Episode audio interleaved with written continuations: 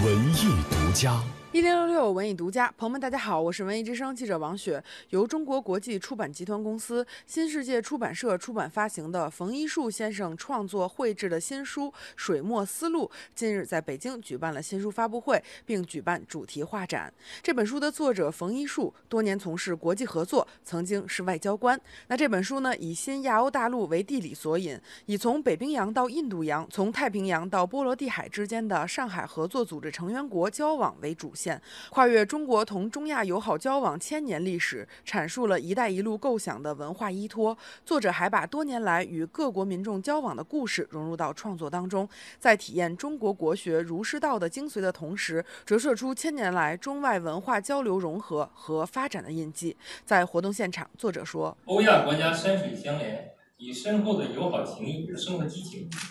用笔墨描绘丝绸之路沿线民族风情和历史变迁。”不仅会帮助我们理性的思考丝绸之路的复兴，也将有助于我们对历史和现实的理解，致力于共建和谐家园。得益于与俄语三十年的不解之缘，有机会能在工作中参与见证重要的外交时刻。随着“一带一路”伟大构想的提出，正在涌现更多民心相通的动人故事。我将与中外朋友一道，融合创新，探寻更多的水墨思路。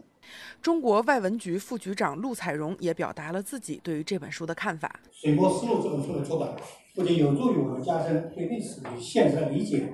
也号召我们这里共建美好的地球家园，共建更加开放的世界经济秩序，共享和平幸福生活。在同期举办的画展当中，展出的画作均取材于《水墨思路》一书。这些水墨画清新淡雅，描述了陆上丝路沿线的迥异建筑、风情风貌；以丝绸之路上的生动文化符号，见证了各国人民深厚传统友谊；以特殊的笔墨语言，表现了欧亚文明的多样性。